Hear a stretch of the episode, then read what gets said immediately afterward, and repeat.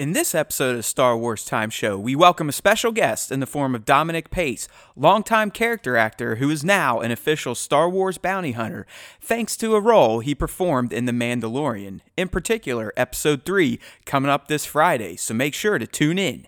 Cue the music.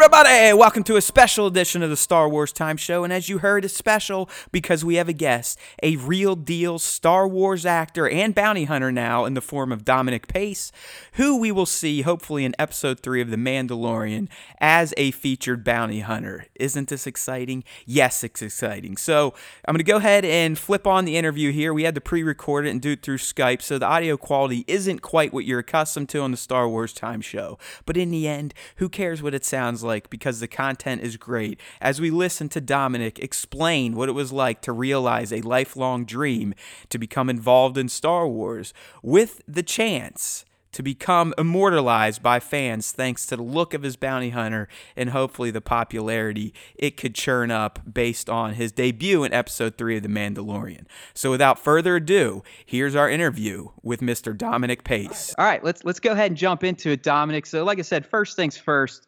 I mean, you sent me a pretty impressive video to showcase your level of fandom. So, Yeah.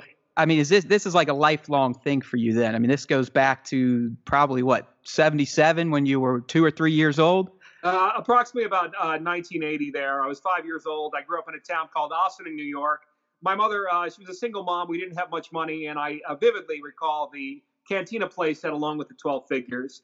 Um, you know, at that time, we didn't have a million different types of oversaturated levels of entertainment. You know, we didn't have YouTube. We didn't have 20 million channels like we do now, and uh, so many different forms of entertainment, so many streaming services. It all kind of streamlined into uh, George Lucas, who more or less was, I mean, so ahead of his time.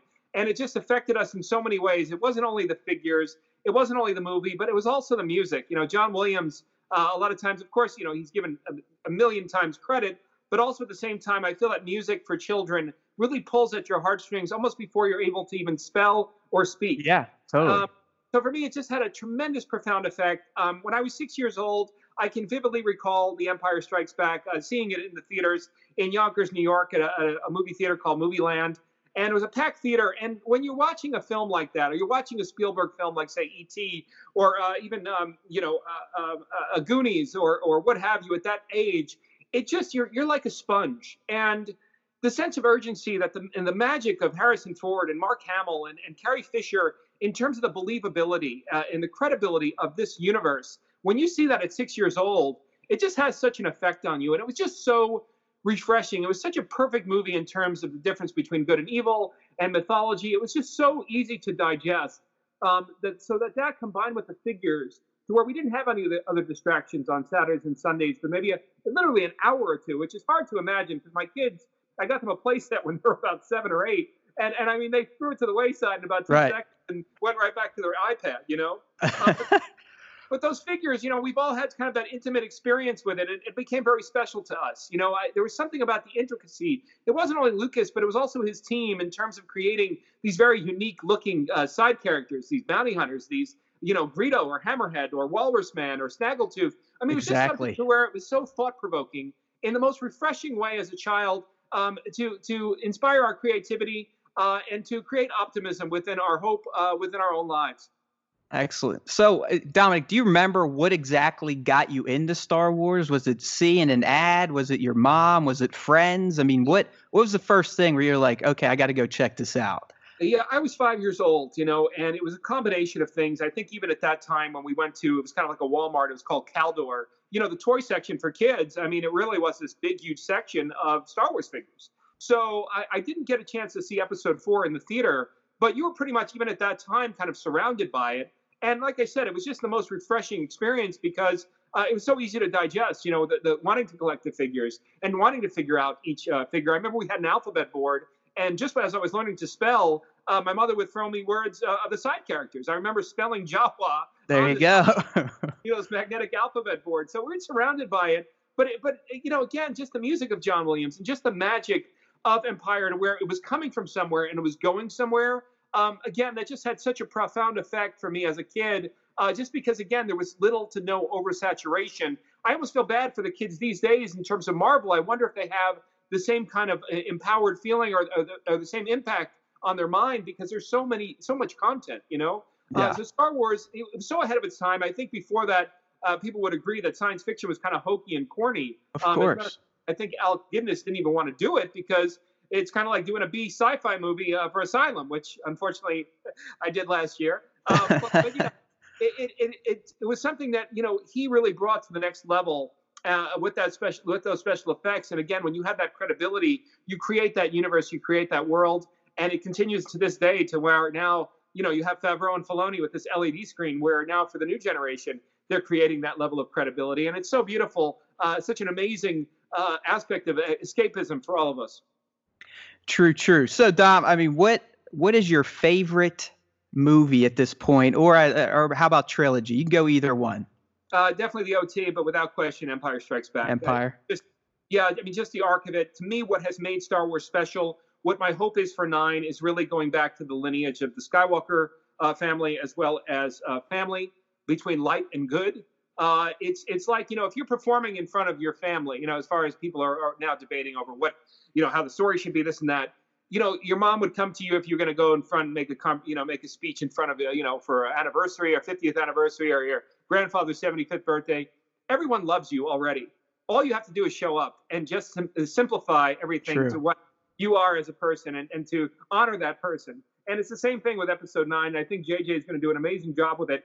Just go back to what we love so much, and that's about mythology, believing in yourself, the light and the good. Um, and again, just about family, the connection. I, I grew up, uh, you know, with just my mom. So the, the, the connection and the parallels to father and son uh, between Vader and, and Hamill, but even the brotherhood, you can go to the original, the, the prequels um, that brotherhood. If you were my brother, Anakin, you know, things like that to me is really what resonates. The, the reason Rogue One for me was so powerful was it was about relationships. It's not about. I'm actually not a sci-fi fan because it has nothing to do with spaceships and the pew pew pew and and don't get me wrong. I mean, I love and everything else, but also at the same time. It would be nothing. You know, you can take any of these franchises, and you know these studios are scratching their head now. It has nothing to do. You can do Terminator, you can do whatever the hell you want, but if there's no substance to the characters I care about, if it has nothing to do with family or as far as anything that I can relate to, then then I'm lost. Yeah, who cares? Gotcha. Exactly. Yeah. All right, so sticking with favorites, character, favorite Uh, uh, character. Definitely split between Han Solo and uh, Boba Fett. Harrison Ford, I can't say enough about. You know, women. It's it's obviously the era of strong women and empowered women, et cetera, et cetera. And God bless. Um, but for us, it was the alpha male, and there was nothing wrong with that at all. You know, I read a horrible article a few years ago in regards to you know negating uh, uh, Indiana Jones and and Han Solo, saying, "Oh my God, it's toxic" or whatever. He was amazing. he was an alpha. He had charisma. Uh, he was absolutely amazing, and his career has been absolutely incredible. And I, I miss alpha men like the, the man that was Harrison Ford. Yeah, um, yeah. When we're going into the world of sci-fi, there was nothing better than Boba Fett. I mean, what kid did not like a figure with a jetpack and also unique colors and the mystery of him, you know, with the mask and everything else? yeah, it's the mask, man. The slave, the slave one as well. Uh, so it's definitely, I always say, it's a tie between Boba and uh, Han. You're not going to say yourself at this point? Uh, you know, it, it, literally- it's, it's a good story about that in terms of putting myself aside, where I had the option to not wear the mask for my character, Yeah. and because they were rushing me to set, and I I went back to the costume designer because initially it was called it called for the uh, the mask, and I could have gotten more face time and screen time, but for me it's the same thing in that just even in a relationship, I don't I don't put me first. It's about the whole story, and it's about the power and the power of the character. I, I, gonna say, I think you made a good choice going with the mask because mask characters stand out, and yours, as we can see behind you, definitely has that look where people are gonna be like, "Who is that guy?" Yeah, you know, six foot four, and uh, you know, I, I, this is the first time I no disrespect to Dengar, uh, Bossk, or 4-LOM or Zuckuss, but this is the first time you have a six foot four bounty hunter. Uh, so hopefully, I'm, I'm God willing, the Black Series and uh, Funko Pop and and uh, Oh heck yeah! 0.75 Hasbro will hopefully catch on. You know, we're in such a gray area, and we could talk about it later. But uh, you know, again, it's just one of those side characters, just like a lot of the Cantina aliens and such. Where well, uh, the bounty hunters you just mentioned too. I mean, let, let's let's be real. They were just standing there. The only one that had a remote line was Boba. So, and look how much we all love IG, Dengar Zuckuss, 4-LOM now. So you you've got potential, man. Especially with that look. That look is it it it pops off the screen. I mean, we even caught you in the in the the teaser they ran. What was that? Two weeks ago. You got a little spot in there. Yeah, I, I can't tell you how tense it is for the family and I, you know, because again, you just don't know where it's going to go. You talk to non Star Wars fans, that's like my worry. Uh, and again, I will take the criticism as it comes to where, you know, I've, I've had a, a numerous guest stars on television. I've had recurring roles with Superstore, Jimmy Kimmel Live, and, you know, really solid guest stars with major network television shows. Um, but my only concern, I guess, as a, as a legitimate actor is, you know, I don't know. It's like that one date, you know. I mean, well, fortunately, I, I don't think you and I have had that where it's like, that's it, you know. but at the yeah. same time, within the Star Wars universe, it's just like, wow, you know, that, that your shots look amazing. The 501st, I was in tears uh, last week because I, I had a drink with one of them. They had a screening in L.A., Chicago, New York. They saw the first first three episodes, and they really assured me that we've got some really beautiful shots coming up awesome. Friday. Awesome! I can't That's wait. How grateful I am, and I, I'll be happy to tell you the whole story about that in terms of how that might not have happened because there was a cut after the first week that unfortunately, thank God, it Deborah Chow, who's now heading up Kenobi, um, selected me because if that didn't happen, we would have just had those obscure shots from the trailer as well as episode one. Got you. Yeah, yeah, we'll get into that. So yeah. last thing kind of setting you up here. Speaking of your acting career, which people, by the way, check him out on IMDb. He's got 86 plus credits, I believe. Yes. And as he said, I, you've seen Dominic on a TV show in your life. I guarantee it. I mean, he's been on pretty much every primetime show, network show out there. So check him out. So Dominic, the whole acting thing, do you feel like your your Star Wars fandom kind of pushed you into that career or you just like being a creative, getting up in front of people and doing your thing? Yeah. Um, you know, the inspiration of John Williams and the 80s movies I can't say enough about. What really what uh, pushed me over the top was was the perfect musical for an Italian American when I was 16 years old. I played Danny Zuko in high school. I had 1,000 of my classmates and teachers and parents and coaches cheering me on. Uh, I was a good singer. I wasn't great. I just oh, I was just under the cusp of Broadway. You have to be one of the keys with acting is you have to be honest with yourself and your ability and such. Um, but it was enough to to kick ass at this high school musical. Uh, when I was 18 years old, I went to one year of college at Marist College in Poughkeepsie. I just kept feeling the adrenaline rush. I actually it was a cattle call for the Blair Witch Project. Believe it or not, I didn't realize it was Blair Witch at that time, but 400 people deep. And you'd think I would be crazy to want to pursue that business after that line down on Lafayette Street, New York City, back in the 90s. Normally, you'd be like, you know what, I'm going to pick a different occupation. Yeah. But during the weekends, instead of partying and going to the, all these keggers with the frat boys who wanted me to join the fraternities, I just kept going down to the city. And there was a, a, a newspaper called Backstage to where uh, NYU was doing short films or Columbia. And little by little, it was just my curiosity for anyone in occupation. I was just so hungry to learn and want to grow within this uh, this art form. And more and more film started becoming more appealing to me than theater. Um, theater was great. I mean, it's great to uh, you know exercise the muscle, but there was something for me that was very rich in terms of something that's going to be long lasting that I can show people, and just also being up on the big screen. Um, it's been a, a, really long journey. I've been a blue collar actor. What I call I call myself that because in between every guest star, all those 86 credits, I'm so proud of. But in between, I promised my wife uh, I had survival jobs all throughout these 25 years. Everything has been very humbling in between those jobs. I can get a guest star on 911 on Fox or you know NYPD Blue or The District or whatever. Uh, but at the same time, there's not one day that goes by to where I act like some diva out here in terms of thinking I'm above it all. On Tuesday or Wednesday, if I'm not working, I've got a dear friend of mine, he's a character actor, Franco Vega. It's some of the most grueling work. He owns a moving company or you know whether it's Uber or whether it's uh, Instacart, whatever it is, in order right. for me to keep it going, keep the dream alive, but at the same time um, to always constantly stay grounded and stay humble, and that's. Uh, uh, uh, subsequently, how I ended up getting this this job uh, in Star Wars. It's like you're reading my mind, man. That's that's we're segueing right into it. So yep. so why, why don't you tell the people how did you score this job? Because it is kind of a, an interesting story. Yeah, so just like the popular clique in uh, high school or whatever, uh, my agent, my former agent, uh, had that mentality. Once you book a guest star, they're thinking for themselves, and I don't have any disrespect for that. If you have, if you're part of a firm, you know, say a law firm, they're going to tell you, oh, don't take that case. That's going to make you look bad. Well, it's the same thing with actors, where they say, you know, you have a guest star credit now. As guest stars now, we want to shoot for series regulars. So even my friend, I worked on Barry. I was a featured uh, um, Chechen in that uh, season one and two. It was great, a lot of fun but even the same thing, he was just like, um, hey, you have to hold out for the bigger roles. Otherwise, they're just going to consider you as a co-star. Co-stars are like two or three lines. For me, it, you know, there was an old 1955 film called Marty where he pushed away his friends and said, you know what? I'm happy doing this the way that I want to. I'm happy with this girl that's not very popular. So for me, I take any kind of work. This happened to be a simple makeup test with a company called Legacy Effects. Legacy Effects, one of the top in the business. They've been around for 20 plus years. Marvel, Disney, every major motion picture. I worked with them years ago on Van Helsing. I doubled uh, Frankenstein uh, opposite Hugh Jackman and one of my dear friends, Will Kemp. Um, I worked on uh, Bright. I was one of the orcs, and also Agents of S.H.I.E.L.D. I was one of the Kree.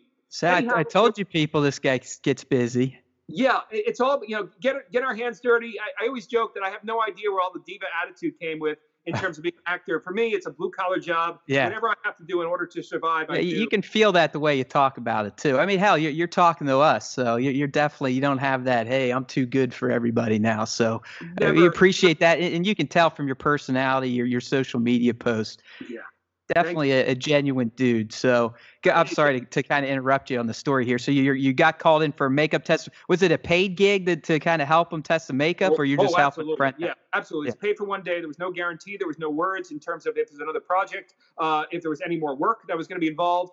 Um, I had no idea. I just thought Marvel kept expanding their universe, that it was going to be another spinoff of Marvel, and maybe I was referred by being a Kree. I, you know, I, am very patient in the chair.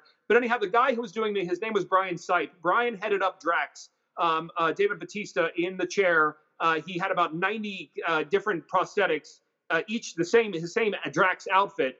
Uh, and and Brian headed up all of that for Drax over in Atlanta. So anyhow, we just hit it off. You know, just humble, appreciative, respectful. Um, you know, we're not on our phone. We're not, you know, no attitude whatsoever. Anytime you know come to work, he split my face in two over the course of six hours. We're working with different makeup uh, styles on one side and then prosthetics on the other. Uh, after he would do one uh, style on each side, I would have to go into another room and take photos. Uh, long story short, I shook his hand. I have a business card. I just said, "Hey, Brian, just in case, whatever this is, you know, I'd love to work with you. You're such a cool guy." Um, two weeks later, I get a phone call for a screen test. Now, mind you, screen tests are very, very high budget films. I have never in my life at the major league level had a screen test. Oh, screen okay. Test, you have to have the entire cast and crew, which costs yeah. probably probably a hundred to two hundred thousand dollars to hire everybody just for a test. Normally, even for uh, um, I did the WB there, uh, the Looney Tunes with LeBron just recently. You show up for set. I mean, that's it. Uh, Space, whatever the hell it's Space, Space Jam. Jam Two or whatever. Yeah. Space Jam Two. You just show up. Even for that, it's like we're not doing screen tests. That's a lot of money. So I'm just like, okay, this is really interesting. So I show up, uh, sign up. Uh, we're an NDA, and uh, all these doors were closed. It's Manhattan Beach Studios, and I thought that was really eerie in terms of there were code names on every door. It wasn't like it was like Mr. Blue or, or, or Dave, or just very weird character names uh, on all the dressing room doors. And then also the wardrobe room was closed. So uh, a very interesting gentleman who actually, is an actual, I'm sorry, a legend in uh, uh, costuming. His name is Richard A. Porro. And he uh, is headed up uh, Orville, previous Star Wars job, you know, um, gigs. He brought me into his office just separately, and every Star Wars fan would be able to connect the dots at that point when I looked on the wall. It wasn't until I walked into the other room that uh, there was a rack with three options of clothing, and it said my name, and it all next to it it said bounty hunter, and. Oh. It was really, um, it, it's funny because, you know, again, as a Star Wars fan, you have to keep your composure. I've been a professional for 20 plus years, but this was really something that was very overwhelming for me, and I needed to take a breath for a oh, second. Oh, probably kicked your ass, huh? Yeah, I had. I didn't know if I was going into episode nine. I did not know at the time. I heard Favreau, but I heard a rumor of maybe a Boba Fett-like movie. Um, but anyhow, long story short, these three options of clothing, two of them had me completely masked. They had kind of this like Tatooine-esque kind of feel to it, with a very uh, thin visor, to where I'd be breathing out, you know, like Chewbacca. I mean, to where it's really going to be uncomfortable. Right. Came up, and it was the first time I saw I saw him on you know in, on the project, and he said, "No, no, we're going to give Dominic a prosthetic." And he comes to me, he said, "Dom," he said, "You were so patient in the chair. I'm going to give you the most extensive prosthetic of all the So, but the thing that I ask, and you know, I've said in a couple articles, is how do you thank a man after you've only met him, you know, once or twice, who has given you a gift that is more special than a gift that can come from your mother, your wife, anybody, yeah. your children. Uh, you know, so how do you thank that person? And of course, you know, it's it's not the old days where you know you you you you, know you, you buy something for them. It would be like bribery, you know. But I just was so overwhelmed in terms of the opportunity so I get into this uh, costume. Richard uh, gave me the bandolier, the signature Star Wars, you know, kind of a piece of, of wardrobe. Um, I got, I had forearm shields. I want to go through a whole tutorial on Saturday for all the cosplayers because anyone who would cosplay me in, in a convention, I promise you a complimentary autograph. My agents are going to kill me, but a, a complimentary autograph and a complimentary photo uh, just to make the character iconic. And, and that for me would be such a dream come true. Oh, it's got it, it's to happen. I know it will. Yeah. So so anyhow, he did a project, Brian, two years prior, a Greenpeace project where he had a female model with two humps on its her, her head and a paint uh, uh, sequence that was very similar to a gecko. And the, there were the humps, humps on the head, and that's what he wanted to do to me. He showed me the photo. It was the same paint sequence. It was the same bumps. So this is this is day one uh, of the screen test, and they wanted me to. They gave me the blue, this blue robe with a hood, and they wanted me to do a reveal. They wanted me to stay in character. I was in the back of this uh, you know, kind of this moisture farm where they wanted me to just kind of role play a little bit as, as a bounty hunter, imposing, tough, whatever. Uh, so Favreau was there, Filoni and Deborah Chow, and anyhow, I do the reveal, and I get a little snicker from the, the bounty hunters, you know, the other guys uh. and girls, and they said, "I said, what's the matter?" They said, "Dom, they said up and up, and the humps will look a little bit like boobs. I'm not gonna, I'm not gonna lie." You know? so I go over to Brian. I said, "Brian, I said, please, for the love of God, I said, please, I, I'm not trying to overstep my bounds. I said, but I'm six foot four. I'm 260 pounds. This character can be very much badass. I said, is there any way at all you can please take the humps and maybe perhaps uh, do something? I don't care what you do with it, but if there's any way that you can kind of alter it to any you know way other than looking like a D cup, to where I'm gonna be, you know, uh, because then I wouldn't even be sitting here talking to you. You know. Yeah. So thank God, come Monday, uh, it was there, and then two special gifts on the day one number one, I, I, wish again every Star Wars fan could have this option, and hopefully they'll make a video game, uh, you know, similar. And I'm sure they have already, to where you can pick your weapon. But I, I, my dream for every Star Wars fan is to be able to pick your own lightsaber within the universe. But for me, I, I was one of the first to get to the prop table, and laying in front of me were about 20 blasters, and I got to pick my own blaster. Uh, I, picked the biggest one. It had a paintball canister in the back and a curved dagger down by the mag. I have one company, a 3D printing company. They're going to uh, it for me. I wish I could nice. have uh, had the the original there. Um, but uh, at the same time, when I go into the cantina, uh, standing there was none other than George Lucas on day one. Oh my goodness! Yeah, and it just was uh, really. I, I mean, I, I, said you can count on one hand how many people literally at, can have a budget of that level to where almost like they're God. You know, you can say J.K. Rowling, Steven Spielberg, maybe James Cameron, George Lucas, and maybe you know Favreau to where literally they can create their universe at that budget. And to be one of their creatures, one of their characters, was such an honor. I met him 15 years prior. At this level, you do not talk. You know, I mean, you, you whatever they say, you know, you, you, they say jump, you go how high. You know, you ask how high. Right. It's a hundred million dollar budget. So people ask me, oh, did you go up and chat with everybody? It's like, no, you, you got to respect when you're at that level. You have to respect that budget at any project you're on, um, as, men, as well as the crew. These these grips the unsung heroes, uh, you know, they're working, they're busting their butt. You don't do anything to to create more time. You know, you're just there. But I'll tell you, with inside, I was like a 10 year old kid just taking it all in. Cantina, George Lucas talking to Favreau about Mandalorians, and I'm there as like a unique character. It really was just beyond words. That, that truly is a dream come true for most of us. So I'm I'm happy one of us got to experience that. So that that was was that your first day filming, or is that still the screen test? Uh, no, no, that was the first day filming on Monday to where they changed up my horns. Um, uh, the day, the week before was the screen test, and Favreau, thank God, gave the seal of approval, and then uh, we moved on to the next phase there, which was uh, the cantina scenes there, which you've already seen within the trailer, and then also episode one. Right. At this point, we can assume that's essentially Greef's the the kind of the bounty hunter guild hideout or cantina is at how they're because they haven't even given us planet names yet, at least in the show. I mean, we don't know where he's been yet so far. Where he's been on at least three planets. We have no idea which yeah. ones. Okay. Uh, yeah, I was thrown um, because you know there'll be a, a series that com- a scene that comes up where I thought maybe it's Tatooine, but the dirt was black. Right. Um, so uh, you know, again, that was kind of threw me off in terms of is it Tatooine? Is it not? You know, we're in a cantina, but again, I mean, you know, there's bars all over the place. You know, right. Okay. Boston, yeah, but that is kind of the that is kind of Greef's spot then, or at least yes. where the bounty hunters come to mingle and get their pucks and so on and so forth. Bounty Hunter Guild, yes, exactly.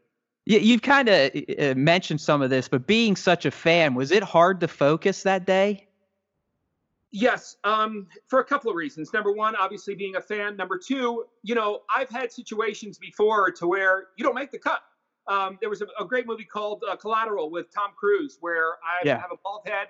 Uh, the problem is Tom Cruise and I have a very, very a different height level, and I did a lineup for Michael Mann to where it was down to like three guys to who's gonna um, get shot by Tom Cruise, and to me that would have been awesome, you know.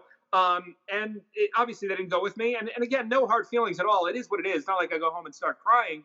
But this one, you know, your heart is in your your chest, uh, you know, or in your stomach because you obviously want to be established. So what transpired after about four days of these shots um, was that there, we needed to do a lineup because there was a sequence which you will see on the third episode, uh, directed by the amazing Deborah Chow, um, to where she wanted to isolate the bounty hunters. And thankfully, because of the extensive makeup, it was nothing personal against my peers. They need to eat just like I do. Um, I was selected, and little did I realize now, uh, being a little out of focus in the first episode, how important that was in order to have my my character established. Um, so it really, it's funny because I look back on it now to where I didn't really, you know, I was like, ah, whatever. I mean, if I don't get it, I, you know, I'll look for work next week and figure out what I'm doing or whatever. But now realizing how special it is to where now we can potentially be an action figure, potentially have our own trading card, um, you know, and obviously have the honor of being alongside the legendary Carl Weathers as an Italian American. Rocky series for me was so amazing, and he was 50% of why that series was amazing. Um, and, and, not to mention his presence, his talent, and and also Boba being my favorite character. Right. I wish I could have taken everyone's heart and, and mind and put it into mine in terms of you know when I act, when I perform, you get what's called like sort of a tunnel vision to where you, the universe starts going away. I mean, the real world goes away, and all of a sudden you start locking in, you start focusing within your character. And there was just some really magical moments with that because the whole world went away, and I'm sitting here staring like in my childhood playset. Uh, I can only imagine, man. I'm trying to relive the experience through you and just seeing how happy you are in your facial expressions. I mean, it had to have been a dream come through, come true. I was going to ask, was this the second best day of your life? Uh, yeah, the first best day. well, okay, no, I didn't want to get you in trouble with anybody, you know, no, but yeah, the birth of my sons obviously was uh, uh obviously a dream. That's what I was kind of getting at. So yeah, that's yeah, the second yeah, out there. But, uh, yeah, it it sincerely was, and that's why I think Disney hasn't said anything. There's enough media out there now to where I think I would have gotten a letter from Disney being like, dude, you know, you got to chill. But I think they understand that it's like literally being a kid in a candy store genuinely wanted to, to do good, genuinely wanting to get involved with the 501st and the Mercs um, over the course of the next few years and see what we can do in terms of charities. Uh, if my signature can can you know help a kid maybe uh, you know pay for his medical bills or whatever for a silent auction, uh, sign me up. I'm right there. So uh, I think they understand that and they just understand my goodwill and also my professional attitude, not only on set but also uh, throughout the course of all the interviews there. I will say that I thought uh, I mean, now I think, I mean, uh, without giving any spoilers away, because obviously we've seen one and two, uh, episode one and two. I really thought that the baby, you know, the baby, I had no idea what it was, other than a baby. And right. what I was thinking was that it was going to be a great uh, story build up for either Rey, Finn, or Poe. And I thought that maybe we're going to have the magic of the history of Poe, Finn, and where maybe where Rey came from. You know, so I was like, oh wow, I like where this is going little did I know, it's now taking the freaking world by storm. Yeah, dude, it went like way over here. I don't think any of us had any clue they'd go in, in Yoda baby direction. Not to mention the most, I mean, how, you know, how do you compete with this? Hopefully I'll get my own gift. But it's like how you compete with this most adorable thing I know on the freaking planet. It's mean, ridiculous. Just the way, yeah, these visual artists they made him. I mean, it's just the, the mannerisms are just so baby like where normally it can be like annoying or kind of look like the Grinch, where it's kind of ugly and standoffish. But they've just made it so much like a baby right. that it's just like you can't stop looking at it, you know? Yeah, I mean Favreau just put out some concept art of him today. He looks just yeah. as adorable in that. I mean, do you do you know uh, was he an actual physical prop? He looked, I think, in episode two. I mean, he looked like a puppet.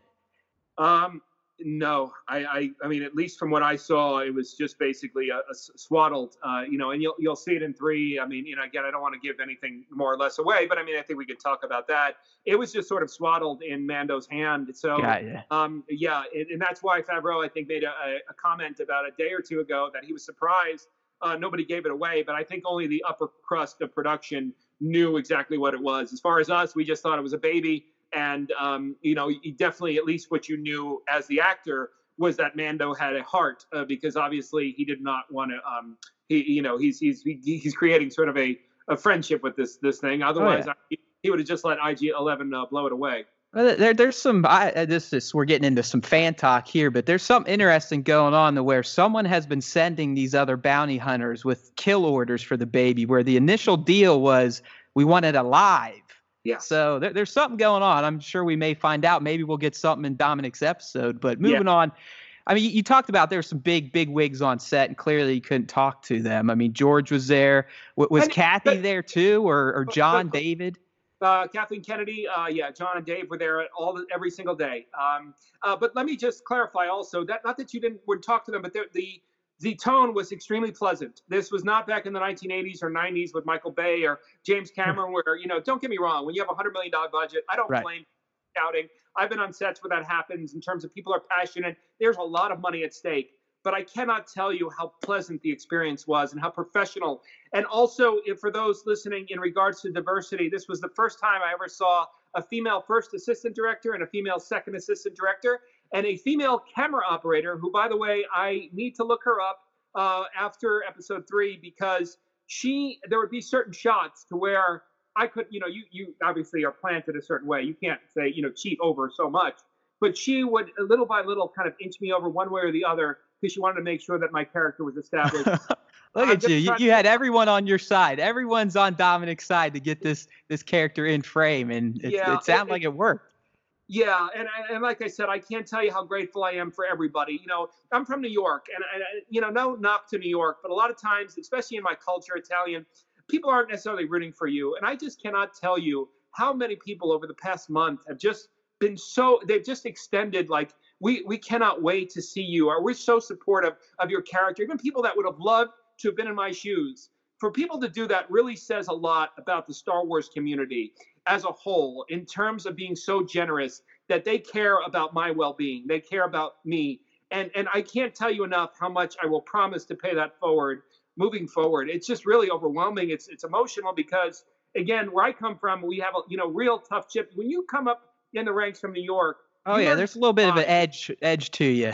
you do, and not everybody's rooting for each other. The Italian pride, the Italian ego. Unfortunately, I even had a guy leave a some kind of slick comment the other day where I just blocked him right away. It was just kind of like, you know, I mean, it was just passive aggressive, you know. Um, but I'm not used to that personality. But I I've enjoyed LA because for me, I've always been that person that does that to give back and to want to help and watch you achieve as well. It's it's not about me. Um, so for everyone to support me, and again, Friday is so important in terms of becoming canon, becoming fan fiction, uh, people, you know, illustrating my character and hopefully pitching it uh, to Disney to where we can get a, a Black Series just due to the limited time that we're on screen.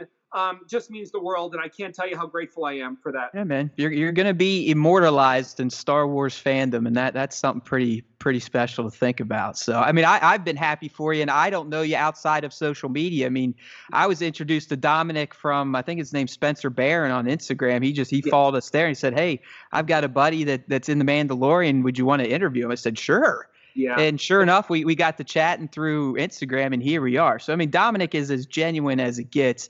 Yeah. Moving back to your, your first day on set, did you get to interact with Pedro or Carl at all? I mean, assuming you're. Yeah, yeah. Uh, with Carl, we talked briefly about where we live. Um, you know, Carl is a, a professional through and through. You can feel the focus. I've had the privilege of being on set with Denzel two times. One was uh, uh, he did a lawyer uh, uh, Esquire movie a couple of years ago, uh, Roman Israel, and then also there was a movie back in New York called The Siege. There was a certain level of respect for the stars, whether I'm starring in the film or whether you're starring in the film. Um, there's an overall level of silence, and th- that silence is so that the lead actors can concentrate. With that being said, every now and then there might be an interaction or a nod, but it's just a level of respect when you're at that level that you don't necessarily uh, chat it up. We talked a little bit about where we live and about the traffic in LA, et cetera, uh, during episode three's shoot. Um, but ultimately, it, you can feel the energy of the actor. And a lot of times when they're focused, especially when you have sometimes, you know, uh, seven or eight pages to memorize within a day, um, you give them that respect. You don't, you know, go up to them and, and sit there and, and start uh, shooting the breeze and such.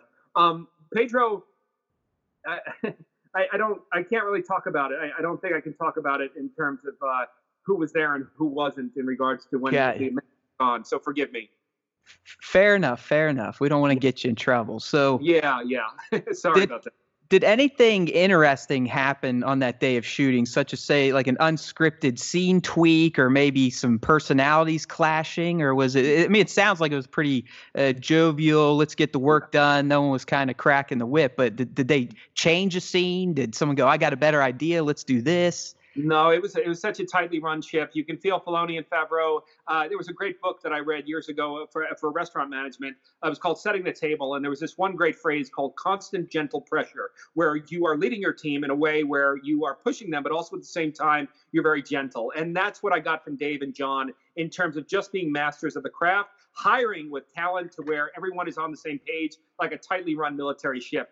Um, in terms of interesting stories, at least for my own um, uh, character uh, I, I, had this Rudy Ruettiger moment to where I think every Star Wars fan will be able to rate where there's a little bit of action.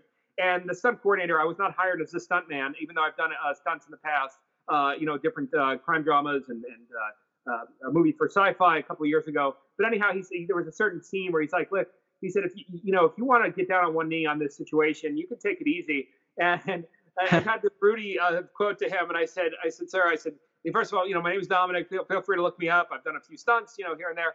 I said, but I've been waiting for this my whole life. I said, so any 10 year old kid, I yeah. don't care if I have to jump off a two story building. I'm getting down. Star Wars. My favorite, my favorite scene of all time was the skiff scene. And uh, that was the first time I ever heard a crowd applaud in the theater in 1983 with Luke and where he comes to save the day and takes out all the, you know, the, the side characters, Klaatu and, and Boba and everything else. And, and for me, it's like if I can have the same applause, you know, or, or somebody when they see this scene, um, uh, okay. Yes. Yes. So my blaster, you know, the, the uh, paintball canister which attached to the bag, uh, because I went all out a few times. Props was totally okay with it, but I cracked it about three or four times. blew it uh, quickly there uh, in between. So if there's any stories, that uh, essentially was it. But just because of my passion uh, of just telling the stunt guy, listen, man, there 100% no effort. You know, there was one death. I mean, not to knock any any performances in in um, uh, any Star Wars episodes, but in, re- in the Sith, um, uh, in the third episode, uh, it, it, there was one Jedi who died, and she fell in such a way, or she just kind of the action was in a way that just seemed like it, it wasn't believable, you know. And for me, especially if people are going to watch this a million, five million, trillion times over, it's like I did not care. Uh, my knees were banged up and my ribs, etc. But I said, you know, I'm going all out, man. He just, sold it. He, I yeah, can't wait. Yeah, and the adrenaline was obviously you can feel that it was just so much there, you know. I bet. So I mean, you, you kind of I think you answered part of this, but you didn't get to bring anything back with you. No, no props, nothing, uh, uh, costume. Only, the only thing I had, and there was a diehard Star Wars fan in Chicago, was a little dirt in my shoe. It was black dirt. Um, but no, I mean that's all property of Lucas, and that's something to where you know you'll get you'll get blackballed for that, yeah, and, and I, rightfully so. You know, I mean, don't get me wrong, I, I would give anything to have the crown of my prosthetic of my head um, or my blaster without question, which is owned by Legacy Effects. But thankfully, to uh, you know, I'm so grateful for technology now with all these 3D printers um, giving a detailed explanation, and I, I believe that in one shot I'm going to have my blaster really clearly seen um, that's going to be just as much amazing. Uh, and I have several people doing it to where I want to be able to sign a few and donate it to charitable charitable awesome. there as well. So yeah. Yeah, I mean these days, like you said, with 3D printing, they can essentially match the quality of the prop makers. So exactly. you'll, you'll be good to go. So at this point, have you commissioned a full on cosplay outfit for yourself? Or are you trying to do it for other people to cosplay off of your character? Uh, for other people. I mean, this was a two hour process. I, am not a big cosplayer. I, am a huge fan. I, I, love going to the conventions. I've signed at a few of the conventions. I've done a couple of sci fi projects. And also, you know, throughout my career, I've had a little bit of, uh, uh, you know, decent credits here and there. Um, but no, this is for the cosplayers. I can't tell you how much I enjoy the Star Wars fan base. I was at Celebration in Chicago meeting with a illustrator to talk about potentially, um, you know, drawing my project. As you can see, some of the illustrators have done an amazing job. Oh yeah, I mean, Dominic already has a lot of fan art being made for his characters. So, and, yeah. and, and the world hasn't even seen him yet. So just wait until Friday when the episode drops. So, so my illustrator, uh, he was an hour late, but I just had the pleasure of sitting outside and watching for an hour the fans coming in. And I've been a fan, but just to see the joy on the, the kids' faces and and grown-ups of all ages of how this series brings everybody together was just it was cold in Chicago, it was March, um, but just it was such a beautiful, beautiful experience. Um, just to see the enthusiasm. Even when I was in high school, you know, I got along with everybody. I didn't have any, you know, uh, issues with clicks here and there. But the people that I loved the most, it didn't have to be sci-fi but just if you were passionate about something. And those are the people I enjoy surrounding myself around. Is that you're enthusiastic about something in life. I didn't like that girl or that guy who was too cool for school, where you're rolling your eyes all the time and looking at your hair in the mirror, uh, you know, needing your Instagram uh, duck face pictures to, uh, you know, uh, uh, be 500 every freaking day with your story. I don't want to say it. but I, was not a fan of that woman. I was not a fan of that man, you know, where it's just, oh, yeah, I'm so good for It's like, no, I want to be around you who's passionate about whatever it is because you're enjoying life. And, and, and to share in that now, to go on this whole literally world tour, uh, starting hopefully next week, starting in London, uh, is this going to be such a joy? Oh for boy, uh, awesome! to meet, yeah, to meet so many people. I'm, I'm, I, I have four representatives. Uh, they're all kind of fighting over me now. They're a little upset, but I said, listen, I just want to take every opportunity because I'm, I'm like a kid in a candy store to Right. be around conventions and be around other fans and actors and such. Is this going to be a dream come true? yeah, I'd say these are good problems to have right now, Dominic. Good problems to have. Absolutely. All right, so let's kind of zero in on your bounty hunter, the guy that we hope becomes infamous like a Dengar, an IG-88, a 4-LOM. Yeah. Were you given any sort of plot information while you were filming that day?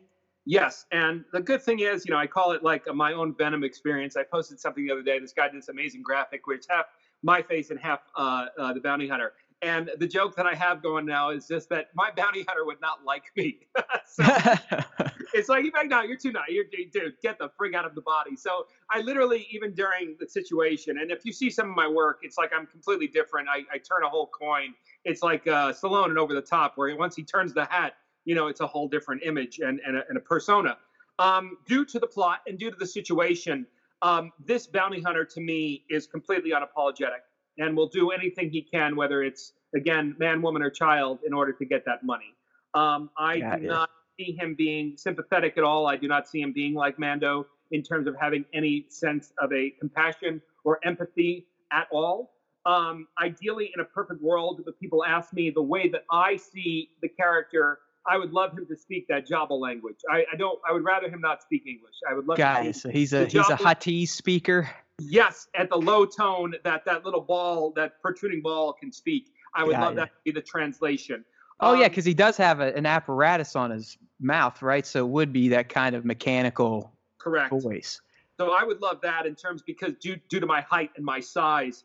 Also at the same time, we have forearm shields. We have the um, the curved dagger for hand to hand combat. Just like me in life, I think it would be less agility with this bounty hunter, but also at the same time a tremendous amount of power. Yeah, Um, as a power like a- hitter, brawler. Jason, Jason from Friday the 13th, and a very, very powerful blaster. So for people, uh, you know, that are diehard fans at home, that would more or less be the description. I know for a fact this is a one-of-a-kind species due to the origin of where it came from uh, and the inspiration from the artist, which was outside of Star Wars. Uh, people are trying to place it, but uh, again, I think it's a one-of-a-kind bounty hunter, at least from right now in the storyline. And in, as far as continuing on, I would love nothing more. And again, you know, I'm, I'm not at the CAA level or William Morris for those that don't understand just the highest level of entertainment. Uh, I would love to see him chase Luke or try to have an interaction with Kenobi in the previous series, you know, which takes place before this, to where there might be a little bit more history with him. But uh, either way, I appreciate the fan fiction and people writing about his history, um, part of the Bounty Hunters Guild and how he formed, and if he was close to Boba, if he was close uh, to uh, Bossk or Dengar. Uh, to me, that would just mean the world to see that play out within all of the uh, fan fiction throughout the world. So does this mystery man? Does he have a name, or is he going to be kind of like we talked earlier? Is he just named based off appearance, like a hammerhead, a snaggletooth, a, s- uh, you Well- know, squid face? Well, the nickname again, eh, like I said, is because it, the original model was Gecko, is Gecko. Um, Okay. But that's official by Disney. I'm just hoping that that catches. Um, All right. that was kind of the nickname in the makeup trailer, uh, but not official by Disney. So hopefully the fans will be able to push that through Wikipedia. And uh, I would like it to be Gecko the Bounty Hunter in a perfect world. I could see that happening. I like it. Gecko. Uh, that stands out too. some people see it a little bit uh, like a badger, but again, if you see this model, and I could uh, happy to send you or the fans a photo. I have two pictures of the original model. Uh, she had a gecko in her hand and also on her head, and also that little color thing of even the gecko lizard there, the gecko. Um, uh, you can see that that same color pattern that's similar to my. Yeah, I uh, mean, he, he looks like a badass. I mean, there.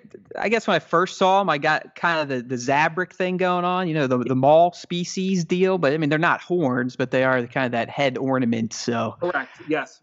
And, we don't know species. Like you said this is brand new for star wars as, as much as you know this is this is it. So you are truly a unique and one of a kind type of guy. I mean i guess we could compare him to a, a zuckuss right? We, we haven't seen any other zuckuses out there. Correct. And and what and, and like I said, I mean that was really what made it special was not only to be a part of Star Wars, but to be one of a kind. And and again, you know, people keep asking me, you know, it's like winning the lottery, and, and they ask me in regards to, you know, oh, is there going to be more? Is it going to be this? It's like I, I just come from a very humble background to where this in and of itself, I, I and I'm not lying right now. I, I'll tell you the 100% truth.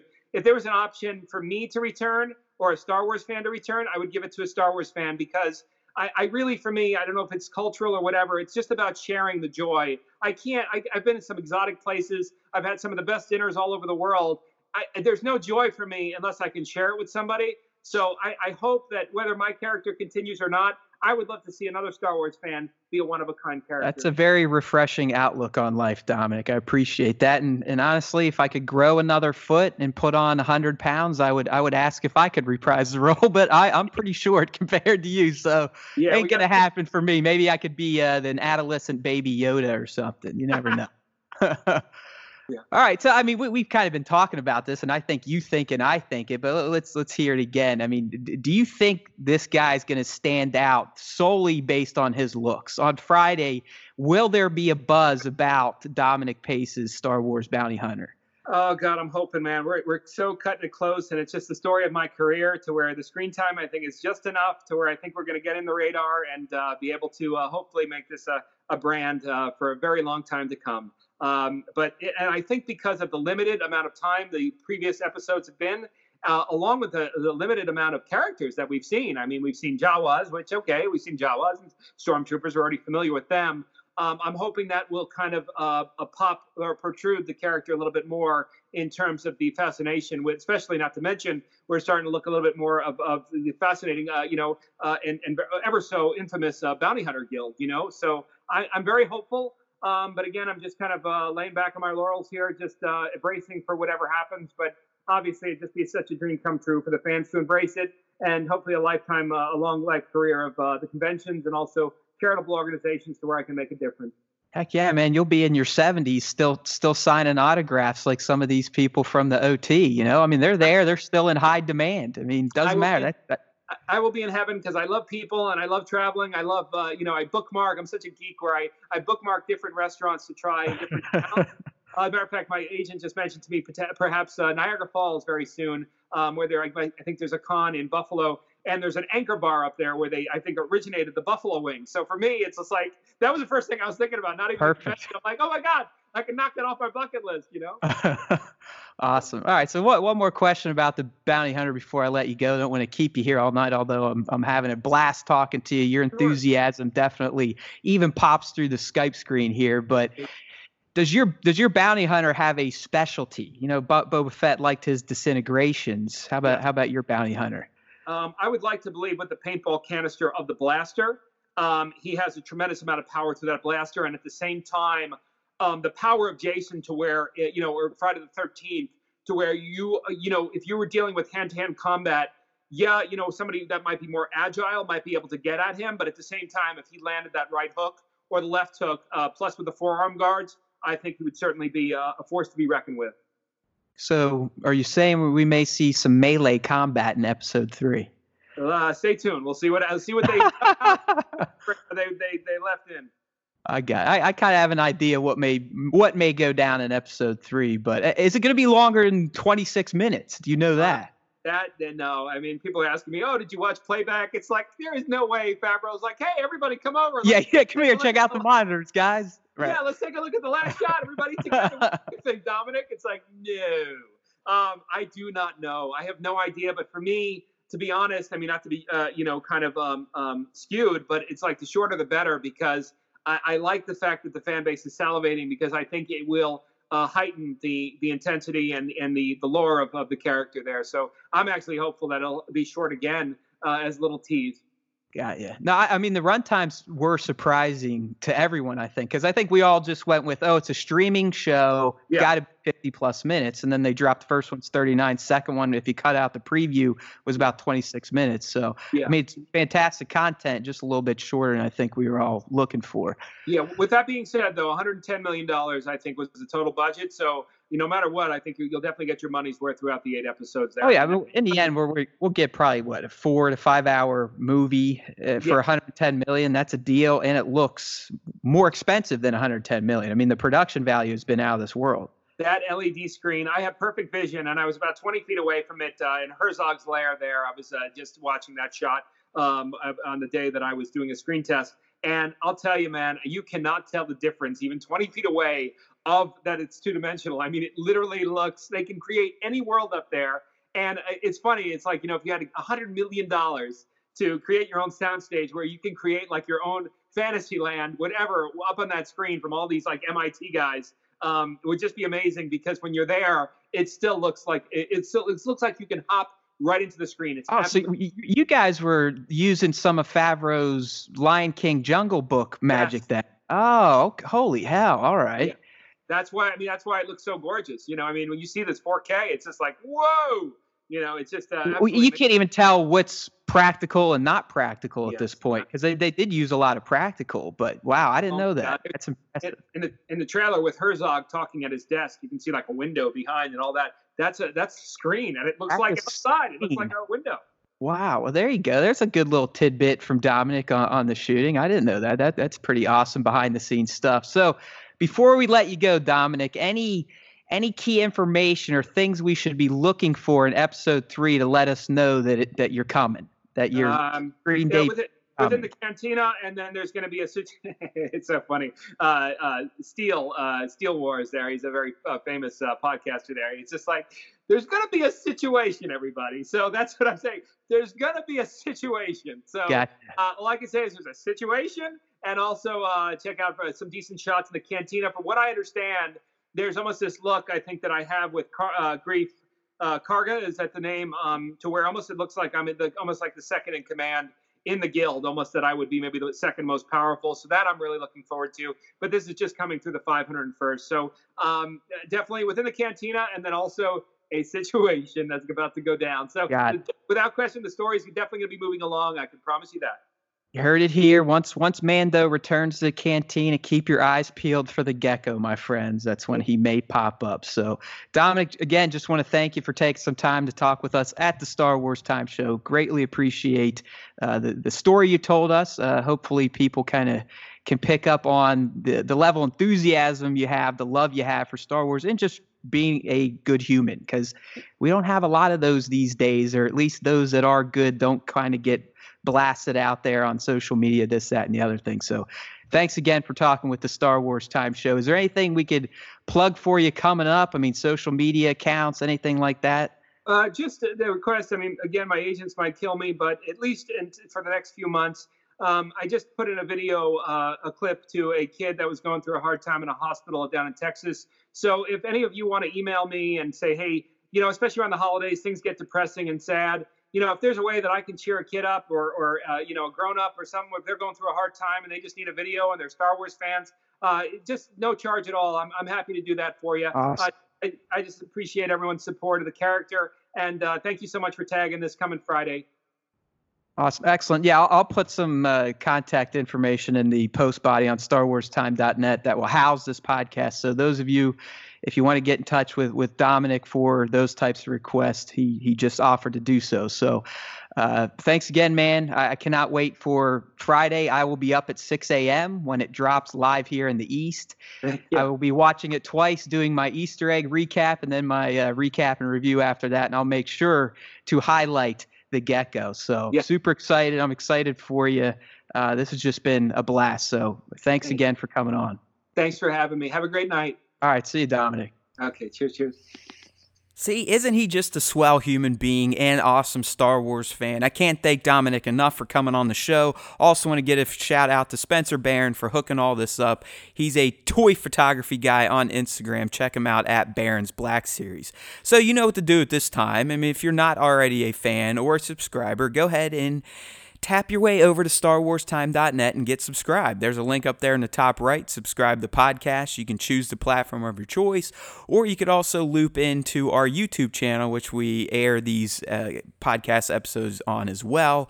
And this one will have some video, although it's a little janky looking, and I kind of look like I've ants in my pants because of my restless leg syndrome when I start talking to people. That's either neither here nor there. So just get over to StarWarsTime.net and help your brothers out. Sub up, like it up, rate it up, tell a friend, rinse and repeat. We love you, my friends. Keep going. Don't forget to tune in The Mandalorian Episode 3 coming up this Friday. I'll be dropping my Easter egg and recap and review videos on our YouTube channel, which is youtube.com slash Star Wars Time Show. And remember, if you listen to the Star Wars Time Show podcast, the Force will be with you always.